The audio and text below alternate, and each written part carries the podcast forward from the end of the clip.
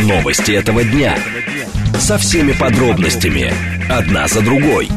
Объективно, кратко, содержательно. Поток. Успеем сказать главное. Программа предназначена для лиц старше 16 лет. Радиостанция «Говорит Москва», среда, 11 октября, 16.06. Меня зовут Юрий Буткин, добрый день. Следим за новостями, обсуждаем главные темы, смотрим, как едет город, все в прямом эфире. Вы смотрите и слушаете нас либо в Телеграме, либо на YouTube-канале, либо в социальной сети ВКонтакте. В движении.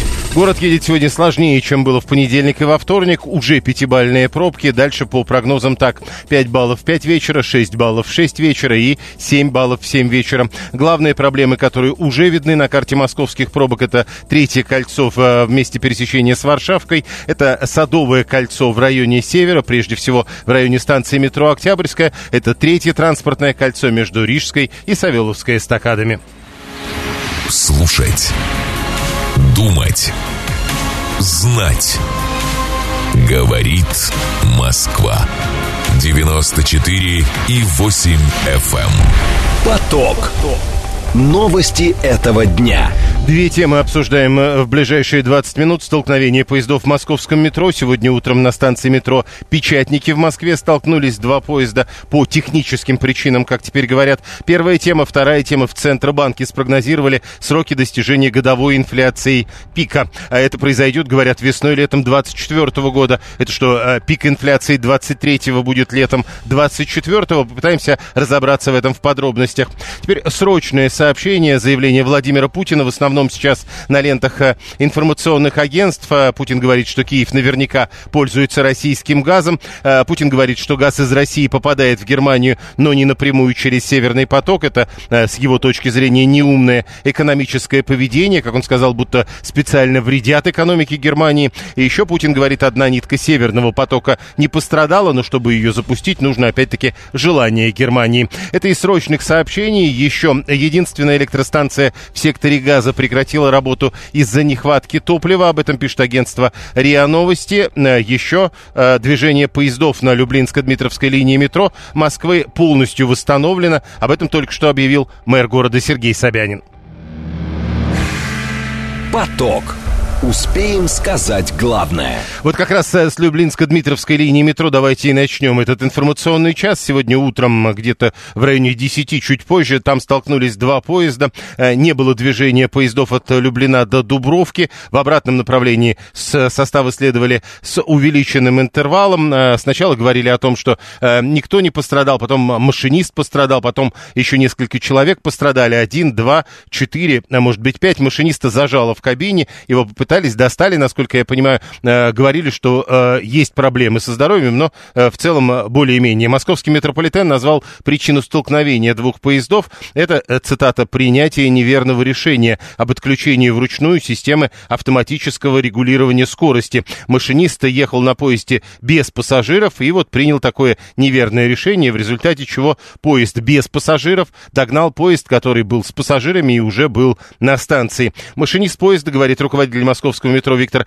Козловский подтвердил, что совершил такую серьезную ошибку, при том, что у него более 20 лет опыта вождения. Он машинист-инструктор. До перехода на работу машинистом в 2022 году он вообще э, был главным ревизором. Сейчас машинисту оказывается помощь, у него перелом ноги. Э, в ближайшие несколько часов тогда говорили, движение будет полностью восстановлено. И вот э, только что появилось сообщение от мэра Собянина, что движение поездов на Люблинско-Дмитровской линии восстановлено полностью. Константин Венславович, руководитель интернет-портала «Наш транспорт». Константин Александрович, здравствуйте. Добрый день. Итак, э, что сейчас можно сказать о том, что произошло утром э, э, между станциями, в районе, точнее, прямо на станции метро Печатники? Ну, произошло то, что, как уже сообщали у нас официальные лица, машинист инструктор отключил э, систему АРС, АЛС, так называемую, на линии, то есть систему, которая э, следит за интервалами поездов и не дает, соответственно, благодаря которой у нас поезда и не сталкиваются. Вот. Он ее отключил на составе, который вел, и поэтому произошло такое событие. Видимо, что-то Э, дальше какая-то цепь событий, которая привела к тому, что он э, догнал впереди стоящий состав. А, надо сказать, что это был, была перегонка поезда Яуза, то есть это поезда, которые сейчас уже не ходят с пассажирами у нас по, на, по, по Люблинской лимитовской линии, как, хотя когда-то ходили, и он перегонялся просто из одного депо в другое. Вот по, по какой причине машинист отключил эту блокировку и Э, почему, собственно, даже после отключения произошел вот именно такой вот накат, будет, э, покажет расследование, да, вот будут разбираться соответствующие органы. Насколько часто подобного рода инциденты бывают в московском метро? Ну, на самом деле, подобные инциденты это крайне, э, крайне большая редкость, потому что в нормальном режиме система блокировки у нас всегда включена, то есть когда идет, идут поезда с пассажирами, и они бывают разных э, видов, то есть на более старый вариант это когда просто автоблокировка и след, э, система следит за интервалами а, поездов, а, а машинист следит за, вручную за светофором, за показанием светофоров. А на Люблинско-Дмитровской линии более совершенная система, где э, и за интервалом э, следят, и э, также автоматика управляет точнее, подсказывает машинисту, какую правильную скорость держать, а светофоров как таковых там нет. Соответственно, если отключить полностью эту систему, то машинист, видимо, не правильно сориентировался, на какое расстояние был следующий поезд. Так, а, я правильно понимаю, что... Э, я прошу прощения, я правильно понимаю, что э, если бы второй поезд тоже был поездом, который следует по маршруту, а не э, техническим маршрутом перегонки, mm-hmm. тогда бы такого быть не могло? Нет, такого быть, быть не могло. У нас э, подобная авария последний раз э, э, произошла, насколько я помню, ну такой серьезный такой вот инцидент э, только где-то в 90-х годах, э, когда только-только вводили э, вот, вот эту вот новую систему, э, и тогда она была еще явно на тот момент не доработали, и только поэтому, собственно, и там произошел тоже такой инцидент. А, э, как правило, на линиях пассажирами, то есть это практически полностью исключено, если э, так сказать, все включено и нет никаких там каких э, нештатных, ну точнее не нештатных, а каких-то нестандартных вот, перегонов, как вот э, сегодня было. Э, ну, Еще раз, даже... а механические варианты препятствования движению одного поезда вслед за другим есть? Виталий пишет, нельзя же догонять последующий поезд, потому что у туннельных светофоров в метро есть некий тормозной башмак, который, по идее, должен это исключить. На этой линии такого нет просто. Нет, на этой линии тоже такое есть. На самом деле это все связано, просто на этой линии более совершенная система, которая еще и э, управляет и подсказывает машинисту правильную скорость, которую держать. А на в старых только, вот, собственно, эти вот башмаки, которые физически поднимаются и э, тормозят следующий состав, то есть там на, нажимают как бы на специальный рычаг, так, если просто, просто рассказывать, да, и который автоматически запускает тормоз. Э, здесь тоже все то же самое есть, просто э, есть возможность на составе, это достаточно такая непростая процедура, но есть возможность на составе отключить эту систему, и, как э, сообщали у нас уже официальные лица, именно это и было сделано. То есть, а, э, когда наш слушатель, например, пишет, что э, по результатам этого инцидента ясно, что система безопасности движения поездов метро нуждается в совершенствовании или даже в обновлении, это человеческий фактор, говорите вы все-таки?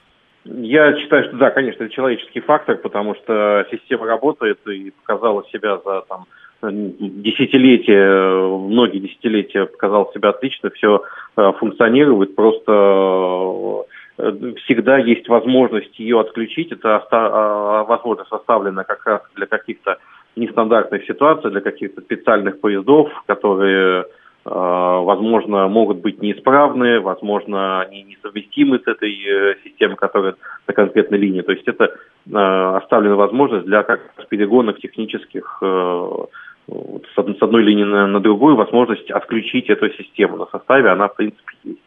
Ну Поэтому... и э, последний, один из наших слушателей задается вопросом, может быть, у вас есть ответ, почему такие перегоны, технические, по сути, перегоны нельзя делать ночью? А, ночью, на самом деле, никакие перегоны нельзя делать, потому что э, ночью напряжение с контактной версии снимается, выходят на работу в туннеле люди, и каждый день идет либо осмотр туннеля, либо, либо какой-то плановый ремонт, э, либо еще что-то. А, иначе у нас метро работало круглосуточно, и, в общем-то, пассажиры были, наверное, даже довольны. Но у нас э, есть ночные окна, и в ночные окна напряжение полностью снимается, ничего перегонять нельзя. У нас только там могут только дизели ходить в туннелях, а поезда не могут. Поэтому, как правило, э, если делаются перегонки, то они делаются вне часа пик, то есть это где-то э, по окончании часа пик и в течение там дня. Что, э, что может быть э, за то, что произошло машинисту? Ну, как минимум увольнение, а дальше э, будет разбираться прокуратура, и, возможно, какие-то будут к нему меры приняты.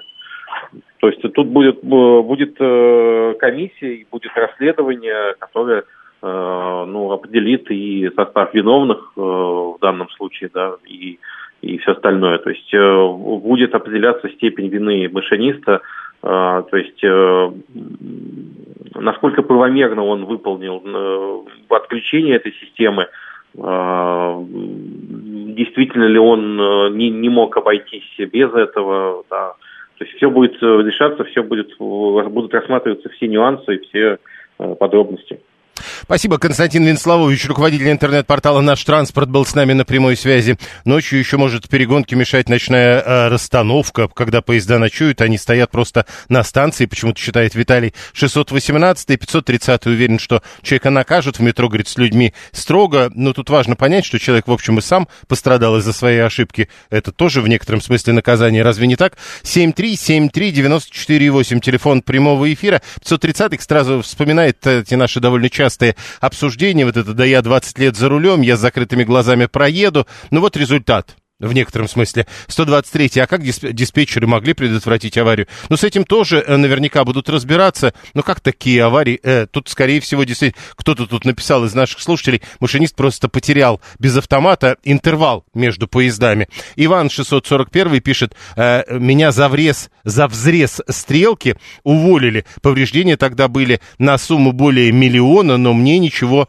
не предъявили. Это вот как, как раз э, по поводу того, насколько человек морально пострадал страдает все-таки со столкновения двух поездов. Это, наверное, а, большие деньги, помимо всего прочего. А, здесь резонанс больше, уверен, 968 ну, э, не знаю. А, выглядит это, конечно, достаточно убедительно, когда на фотографиях ты видишь один поезд, въехавший в другой. 7373948, телефон прямого эфира, смс-портал плюс 7 925 4 восьмерки 948, телеграмм для ваших сообщений говорит МСК-бот.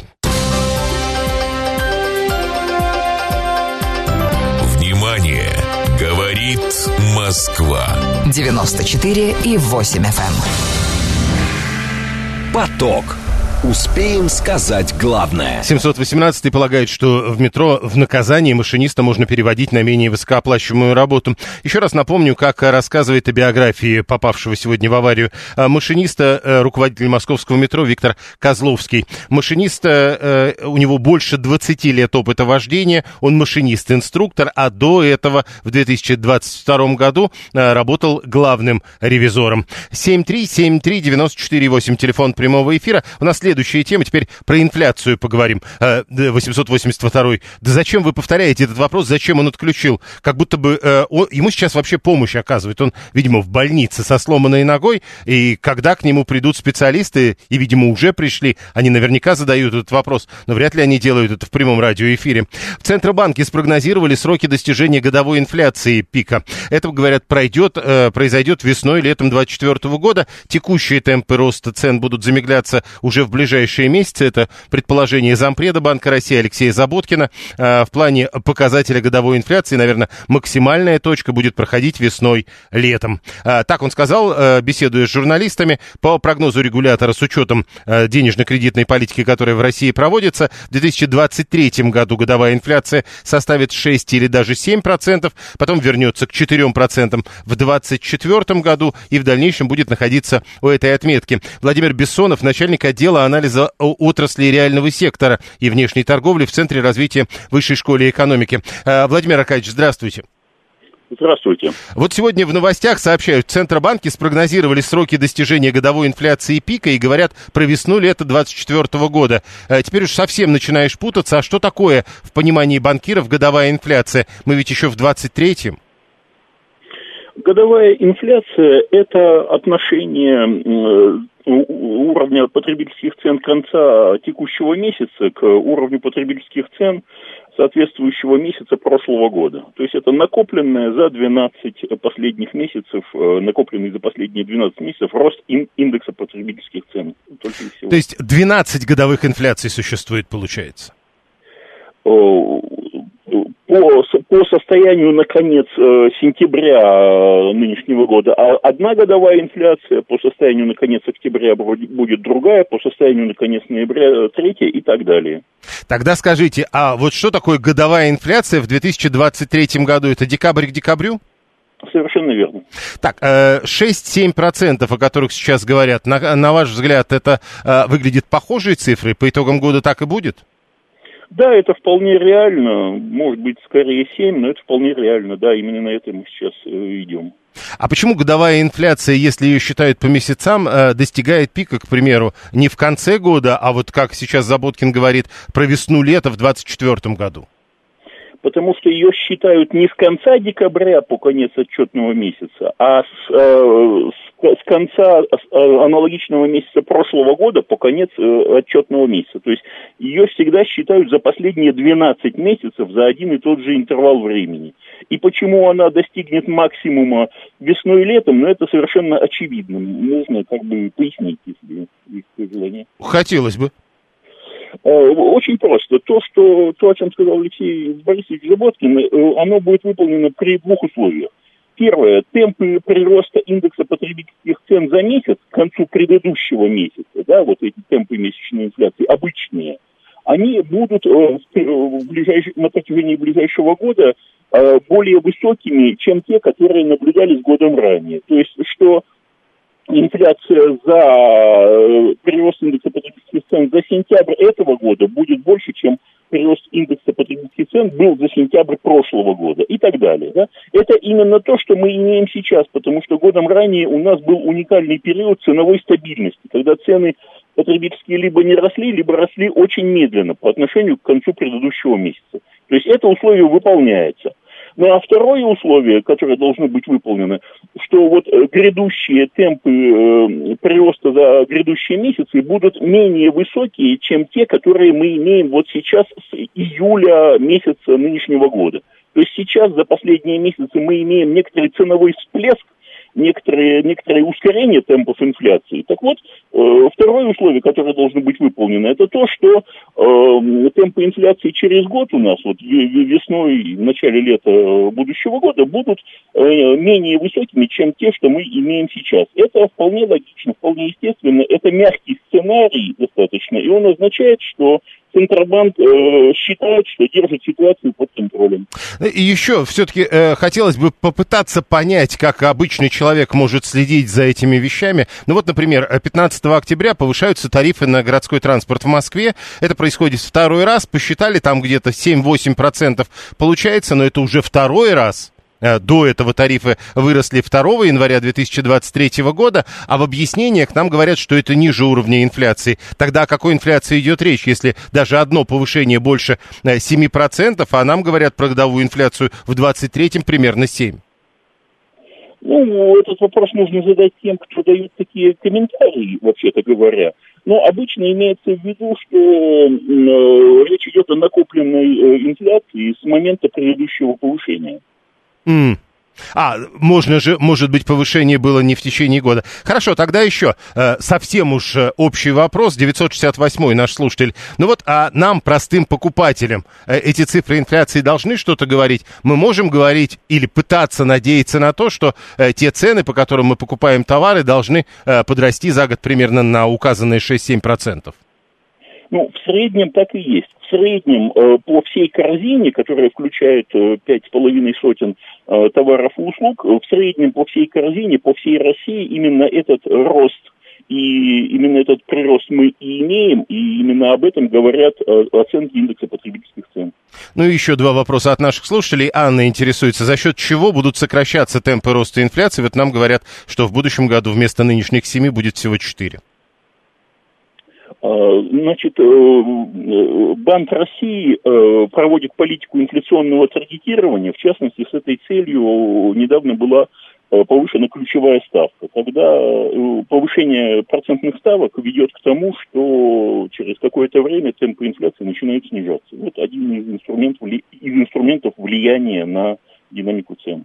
Это вы про инструменты, тогда второй вопрос, он как раз не только про инструменты, факторы, которые влияют на инфляцию, вы можете перечислить, говорит 968 ну, могу. Если говорить о том, что почему у нас в последние месяцы наблюдается некоторый ценовой всплеск, некоторое ускорение темпов инфляции, то здесь играют роль э, несколько факторов.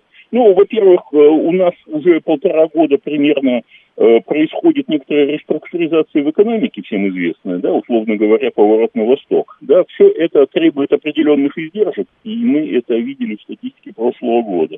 Далее, у нас напряженная ситуация на рынке труда. Она обусловлена как демографическими проблемами, это эхо 90-х э, годов, когда, э, когда рождаемость была очень низкой, сейчас вот эти все поколения малочисленные вышли на рынок, на рынок труда, вышли, выходят, да, соответственно, возникает э, проблема. Плюс часть работников отвлечена в связи с проведением специальной военной операции, да.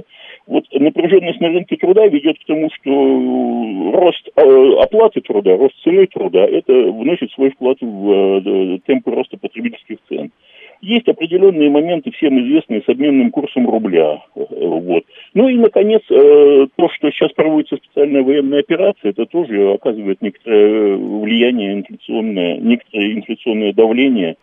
Все вместе это привело к тому, что у нас Э, мы видим некоторое ускорение темпов инфляции. А то, что, то, о чем говорят коллеги из Банка России, означает, что они эту ситуацию видят, понимают и э, держат под контролем. Но держат под контролем, повышая ключевую ставку, среди прочего, и вы об этом упоминали, а уже несколько человек из наших слушателей э, пишут, что но ведь повышенная ключевая ставка сокращает кредитование, сокращает производство, а это вот, например, Сергей 424 пишет, а это повышает, а не сокращает инфляцию. Ну, да, действительно, это дел, э, оказывает сдерживающее влияние на экономический рост, это так, но э, в общем, э, это все-таки оказывает сдерживающее влияние на инфляцию. Во всяком случае, политика инфляционного таргетирования, она исходит из того предположения, которое многократно подтверждено, что это в конечном итоге ведет к сдерживанию темпов роста потребительских цен. И э, на примере уже последних э, почти 10 лет в России, ну, мы видим, что эта политика может быть вполне успешной. Спасибо.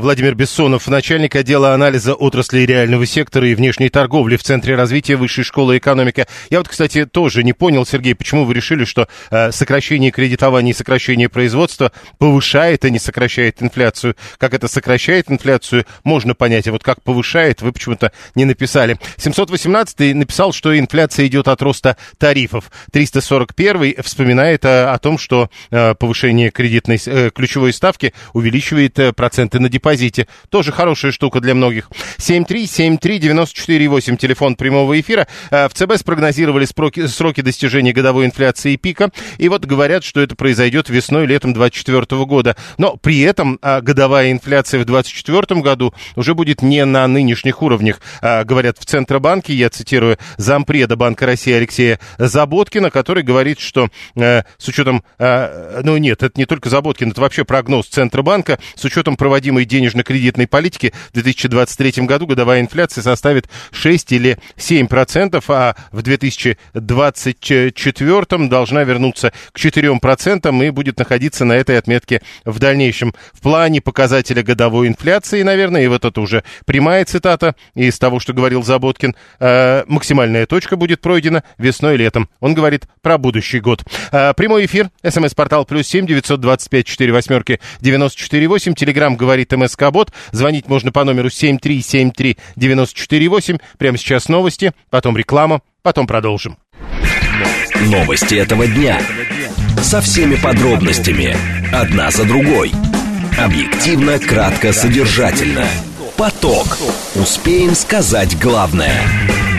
Радиостанция «Говорит Москва», среда, 11 октября, сейчас 16.36. Меня зовут Юрий Буткин. Мы продолжаем, продолжаем следить за новостями, обсуждать главные темы и смотреть, как едет город. Все в прямом эфире. Вы слушаете и смотрите нас либо в Телеграме «Радио говорит МСК» в одно слово латиницей, либо на YouTube-канале «Говорит Москва», либо в социальной сети ВКонтакте. В движении. Как едет город, смотрим, нам обещают более сложный вечер, чем вчера и позавчера. Прямо сейчас 5 баллов, 5 баллов в 5 вечера, 6 баллов в 6 вечера и 7-бальные пробки в 7 вечера. Э, видно, невооруженным глазом видно, как карта московских пробок за последние полчаса стала более красной. Э, больше сложностей при подъезде э, по МКАДу к пересечению с Ленинградкой в районе Химок. Больше красного на третьем транспортном кольце и там, где пересечение с Варшавкой, и там, где пересечение Э, с Ленинградкой и там, где пересечение с проспектом Мира. В конце концов, большие проблемы возникают на шоссе энтузиастов буквально от одноименной станции метро в сторону э, области, э, если мы говорим об этом движении. Ну и внутренний МКАД останавливается на много километров. Э, э судя по всему, там какой-то ДТП, э, немного не доезжая поворота в сторону Ясенева, в сторону улицы Паустовского. Вот оттуда начинается эта пробка, и пробка, в которой люди теперь стоят уже километров по 10 15. Слушать. Думать. Знать. Говорит Москва. 94 и 8 FM. Эм. Поток. Новости этого дня.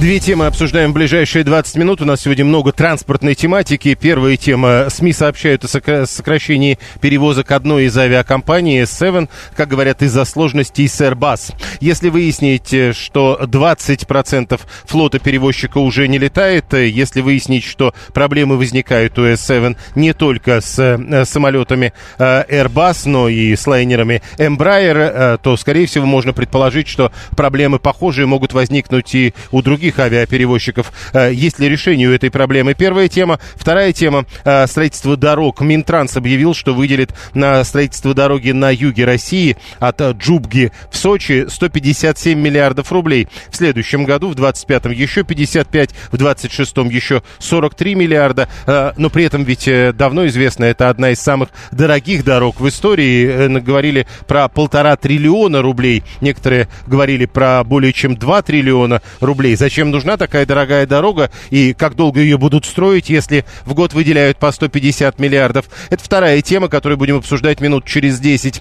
Срочное сообщение – это в основном высказывание Владимира Путина. Если бы Европа сказала, что будет траву жевать, но не даст России заработать не евро, было бы понятно, но они же берут наш газ по другим маршрутам. А, говорит Путин, это по РИА Новостям, цитирую. А, потом а, еще Россия будет расширять поставки энергоресурсов в Азию, строить новые маршруты или приводить в порядок существующие. А, вообще, а, Путин считает, что Европа не справляется без российского газа, а Россия, в свою очередь, практически уже нашла альтернативу европейскому рынку по газу. Поток. Успеем сказать главное. Да, вот еще э, продолжение. Путин, наверное, придется регулировать рынок нефти после 2023 года. Пока непонятно, что конкретно он имеет в виду. Э, но начинал отвечать он на вопрос о продлении сокращения добычи нефти после 2023 года в рамках э, ОПЕК+.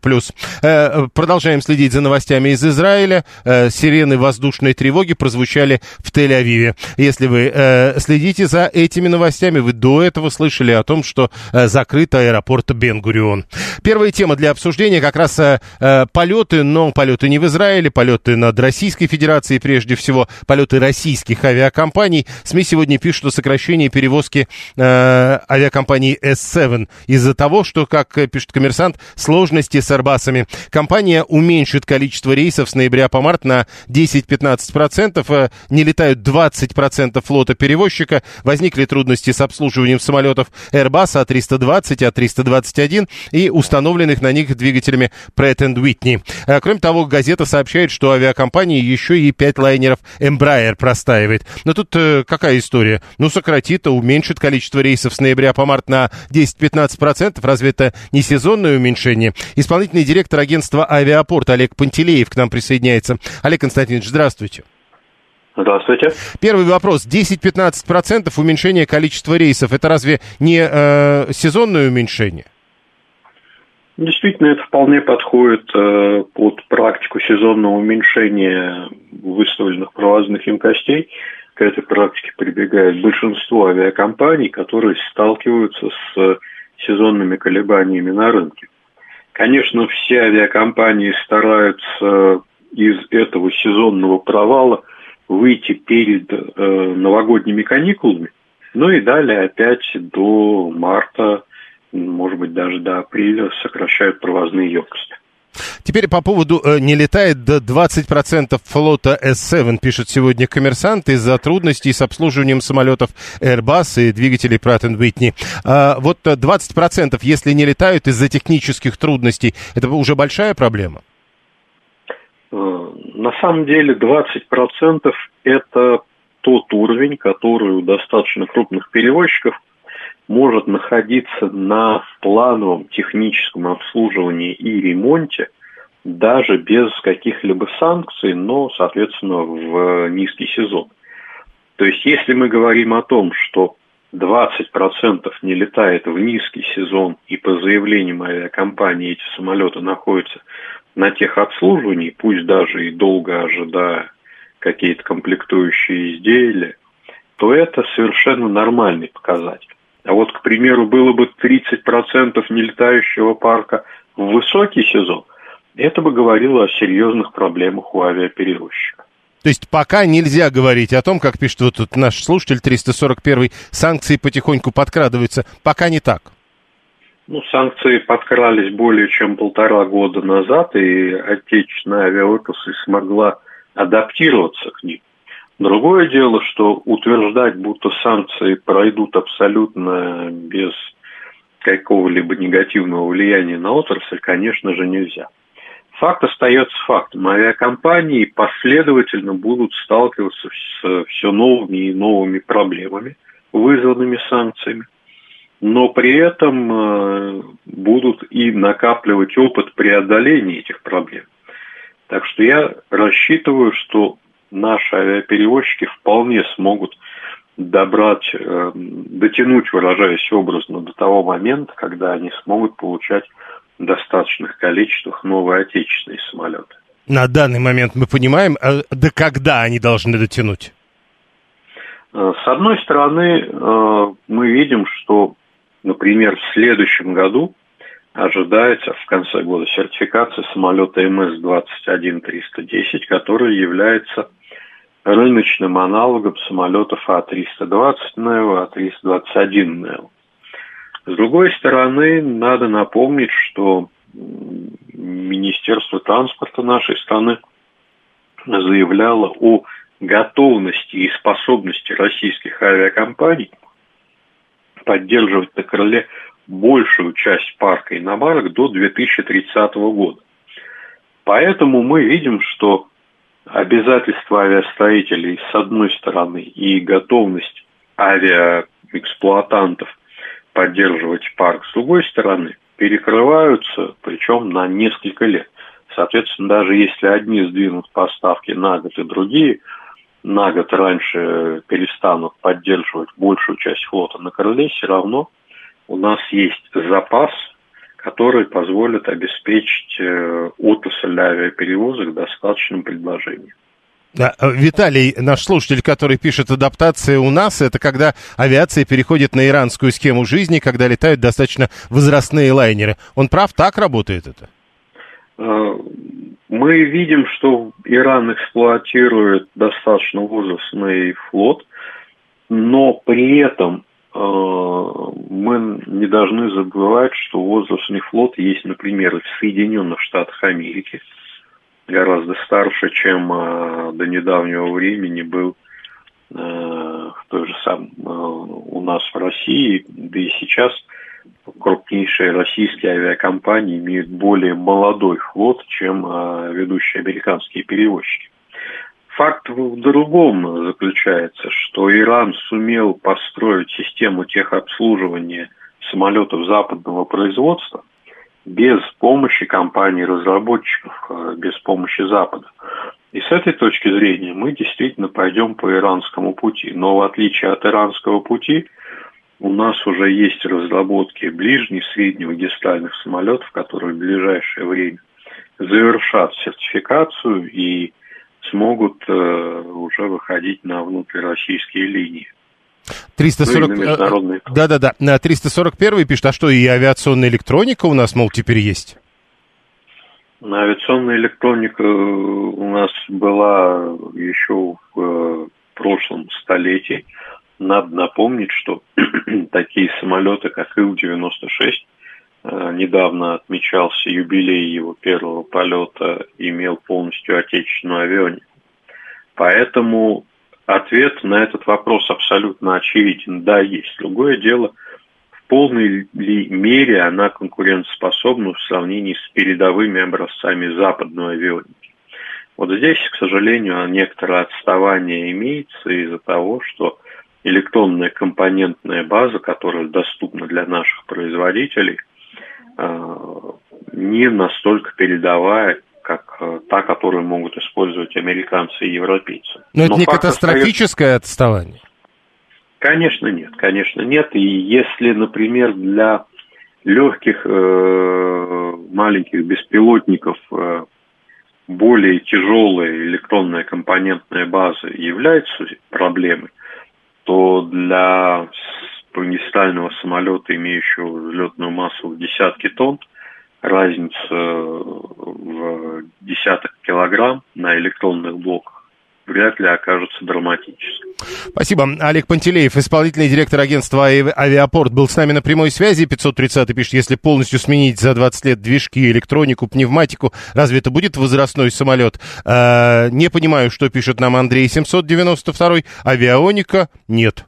Вот что это значит, не понимаю. А, как преодолеть нехватку запретить? Что, выпиливать из фанерки, что ли? А, ну как, э, по-моему, по-другому немножко наши собираются запускать самолеты в воздух. А, а про адаптацию было 73739. Да, вот а, интересная история, действительно. А, хорошо, а, если даже мы говорим о сокращении перевозок, может быть, это даже не пока не а, подкрадываются санкции, но все-таки сократить полеты они сократят. А что доходы? Значит, получается, будут повышать цены. Мне кажется, что сокращение, если мы говорим, что это сезонное, сокращение бывает каждый год. И, как кажется, это не приводило прежде к существенному росту цен. Э, приложим подорожник и полетим. Нет проблем, пишет Виталий 618. А вы можете писать через смс-портал плюс семь девятьсот двадцать пять четыре восьмерки девяносто четыре восемь через телеграм, говорит МСК-бот, либо звонить по телефону семь три семь три девяносто четыре восемь. Да, прошу вас.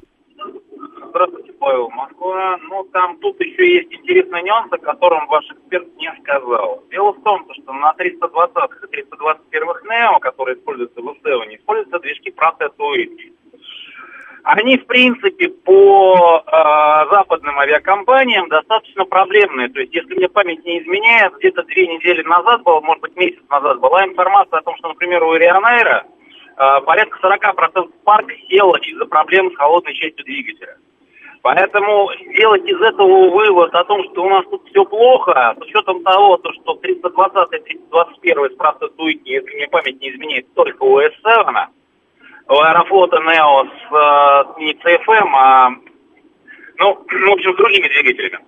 Ну, а, вот у нас э, сообщение от июля 23 года. Pratt Whitney сообщила, что и 1200 из более чем 3000 двигателей, произведенных для Airbus A320 Neo с 15 по 21 год, будут снимать с самолетов. Вот именно эти же движки стоят на S7 320 и 321 Neo. Соответственно, если они в серии, вот с этим могут возникнуть проблемы. Но дело в том, что, например, Аэрофлотский, говорю, использует другие двигатели, другого производителя, и с ними по западным э, источникам благополучных проблем нет. То есть, Поэтому э, говорить о... на ваш взгляд, Да-да. санкции подкрадываются, говорить рано? Ну, на мой взгляд, более чем. Определен, естественно, проблем более чем достаточно, но говорить о том, что все аут, э, сейчас мы останемся без самолет, ну, мягко выражаясь, совсем рано. Спасибо. Э, Василий, глупая идея, возможно, но почему мы не можем разрешить продажу «Титана» только тем, кто обеспечивает обслуживание своих агрегатов э, в России? Макс, сколько может потребоваться десятилетий для того, чтобы перейти на полностью отечественный авиапарк с ПД-14? То есть он, показывает, что он знает, о каких устройствах может идти речь, каких двигателях. А Катя 986 говорит, ну что может быть лучше Emirates? Я вот, например, перешла уже давно. Внимание! Говорит Москва. 94 и 8 FM. Эм. Поток. Успеем сказать главное. Еще одна транспортная история. Минтранс объявил, что на строительство дороги Джубга-Сочи выделят 157 миллиардов рублей в следующем году на дорожные уже работы. В 2025 году ведомство направит еще 55 миллиардов, в 2026 43 миллиарда рублей. Это, как пишут, следует из презентации ведомства, представленной в Государственной Думе Российской Федерации. Надо сказать, что в июне первый зам главы Автодора Игорь Коваль говорил о том, что что строительство этой трассы, еще раз напомню, это на юге страны, Джубга-Сочи. Так вот, строительство этой трассы может э, потребовать э, до полутора триллионов рублей. А многие говорили о том, что это дорогая дорога, э, слишком дорогая дорога. Некоторые говорили, что и полутора триллионов будет мало, назывались суммы более двух триллионов рублей. Теперь 157 миллиардов. Александр Гусев, главный редактор информационного агентства строительства. Александр Михайлович, здравствуйте. Добрый день, Юрий. Ну, сначала, можно ли говорить о том, что Джубга Сочи это один из самых дорогих дорожных проектов в истории?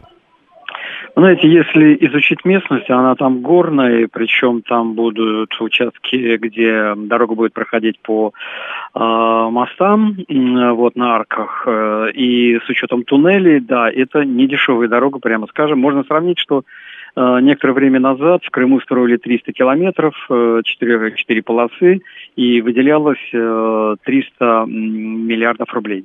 Угу. Тут э, разные суммы называют, и тогда следующий вопрос. Вот э, полтора триллиона, более чем два триллиона рублей. Вот э, во сколько эта дорога может обойтись? Вы знаете, если очень грубо разделить э, хотя бы 1,2 триллиона на километр, то получается астрономическая сумма, где-то примерно 80 а, миллиардов рублей один километр, а, но это очень предварительная оценка, это то, что правительство как бы запросило. А, после того, как проект пройдет э, экспертизу, то сумма может меняться, причем в ту или другую сторону. Но она уже сейчас кажется, конечно, очень дорогой, но здесь нужно брать поправочку на то, что это горная местность, что там другая техника нужна. И еще один вопрос – с каким покрытием она будет строиться, или асфальтобетон, или цементобетон. А, что значительную разницу составляет. Вот, поэтому здесь вот этот вопрос нужно оценить, а потом уже говорить два с половиной или полтора, а может быть и меньше. А все равно вопрос-то другой. А зачем нужна такая дорогая дорога? А давайте разделим. Вообще дорога-то нужна скоростная, потому что железная дорога и самолеты не справляются с пассажиропотоком. А вот стоимость дороги – это хороший вопрос, но вот так вот заочно обсуждать его очень сложно. Хотя вот сейчас я могу сказать, если сравнивать с другими скоростными дорогами, то, конечно, цена кажется такой, мягко говоря, подозрительной. Ну, а вы говорите, надо разобраться, но если первый зам главы Автодора сейчас говорит, что на строительство понадобится полтора триллиона, значит, меньше-то уж точно не понадобится. Трудно сказать. Э, он же не говорит о том, что проект прошел экспертизу. Mm. Вот он говорит о том, что как бы запросили они такую сумму и приступят к первому участку там в около 8 километров э, на выделенную сумму 157 миллиардов э, рублей, но это же не факт, что эта сумма будет выделена. Угу. Тогда, тогда еще одно. Вот, значит, и так нам говорят про триллион как минимум. Э, как мы предполагаем, э, мы говорим, это очень дорогая дорога, и Минтранс выделяет 157 миллиардов рублей на дорожные работы. Как это понимать? Э, получается, что ее будут очень долго строить, что ли? Вы знаете, тут никаких нормативов нет, сколько километров в месяц нужно построить или вот. Все зависит от того, какие силы будут привлечены. Хотя участок сам по себе небольшой, но учитывая горную местность, там они рассчитывают, по-моему, на 5 или 6 лет. Но у нас очень много планируют и хорошо на бумаге получается, по факту получаются какие-то непредвиденные обстоятельства, а, вот, и это может затянуться. Но поскольку дорогу, дорога скоростная и горная, Я думаю, что несколько лет уйдет, это точно. Э, еще вы упомянули, что э, тут непонятно, какое будет покрытие. Э, если я правильно помню, вы говорили о цементобетоне или асфальтобетоне. А, да. А теперь вот люди спрашивают, а что, во-первых, э, цементобетон у нас бывает в качестве основы дорожной, а во-вторых, насколько это дороже? Э, очень хороший вопрос, и это самое современное э, покрытие э, с гарантией до капитального ремонта, так скажем, да, до 30 лет. А асфальтобетонное покрытие, дай бог, если 12 лет выдержит, это будет хорошо. По цене разница варьируется до 30%. Но если учесть, что это 30 лет и 12 лет, да, срок службы, то выгоднее становится строить, конечно, цементно-бетонные заводы, которые должны идти вдоль строительства и быть мобильными цементными заводами, что тоже увеличивает стоимость. А, но цементно-бетонные дороги у нас уже есть? Да, конечно, есть. Участками уже есть. Ну, хоть один, как пример, чтобы люди ну, понимали. На Минке, на, на Минке, например, небольшой участок в один километр в качестве эксперимента уже построен. Вот, нормативы разработаны. А, вот, и можно уже вполне строить э, по нашим современным нормативам э, с цементно-бетонными дорогами. Э, Павел 893 прав, когда говорит, что в Штатах и в Канаде все основные магистрали как раз цементобетонные, причем уже давно. Да, совершенно верно. Очень давно, да, и не только в Штатах, но и в Европе, и в основном в Германии, э, вот, и во Франции, да, это самые современные, самые надежные. Но у нас, к сожалению, нефтянка всегда имела преимущество – над производителем цемента, и поэтому практически везде использовался асфальтобетон. Но теперь вот я думаю, что ситуация должна измениться. Спасибо. Александр Гусев, главный редактор информационного агентства строительства, был с нами на прямой связи. Про какую дорогу речь идет? Я пропустил, пишет 117-й. Дорога Джубга-Сочи на юге. Она не очень большая, на самом деле, дорога. На нее выделяют 157... Не очень длинная дорога. Скажем так, на нее выделяют 157 миллиардов рублей только в будущем году. Но это э, с учетом э, итоговой стоимости, о которой тоже уже говорят, это какие-то копейки. Потому что итоговая стоимость э, в июне э, первый зам главы Автодора говорил, что на строительство этой трассы понадобится около полутора триллионов рублей. Если поискать в интернете другие заявления, то там и 2 триллиона тоже было. Вспомнил, какой-то кат, э, какую-то кольцевую автодорогу, наверное, в э, Питере, я так подозреваю, 530 где цена, говорит, росла по мере строительства. Э, да я и ЦКАТ могу вспомнить, там тоже цена. Да, в общем, по-моему, любую дорогу можно вспомнить, и там цена будет расти по мере строительства. Я сегодня посмотрел огромное количество вакансий, пишет 123, в том числе на строительство. Прямых работодателей практически нет, все серое и черное. И отсюда я делаю вывод «распил». Э, как вы этот э, э, вывод делаете, вот мне интересно. Что такое прямые работодатели в случае со строительством? Э, вам виднее, конечно, но тоже интересно. Э, мы очень легко просто делаем выводы, распил и все такое. А главное, то есть э, посмотрел огромное количество вакансий, в том числе на строительстве. 117 говорит, а давайте хотя бы М12 закончим. Ну, учитывая, с какой скоростью это делается, мне кажется, уж М12-то точно закончит. Тут главный вопрос ведь в том, что считаете заканчиванием строительства М12. 117 вот для вас, например, Казань это окончание строительства, или вы все-таки будете требовать, чтобы это дорога прошла дальше. А дальше докуда? 7373948. Прошу вас, здравствуйте. Здравствуйте, Юрий. Вы вот тут говорили М12 закончить, а с 2019 года два участка М5 не могут закончить в Московской области. Вот и что? еще перенесли, и, не, не, подождите. Вот еще перенесли, перенесли на год. Э, не, и поэтому а надо, и поэтому не надо строить Джубга-Сочи. Вы знаете, надо не, не переносить то, что начали, заканчивать. С той дорогой, ну, надо, конечно, ну вот я говорю, с одним закончить. Я понял, а надо вот хотя бы М5. А, договорились. А, это что, цементобетон, это как военные взлетные полосы и сплит, что ли? А, или а, это 530-й? Или Татьяна, а асфальтовый бизнес же рухнет с введением цементобетонного варианта. Намного веселее постоянно менять асфальт.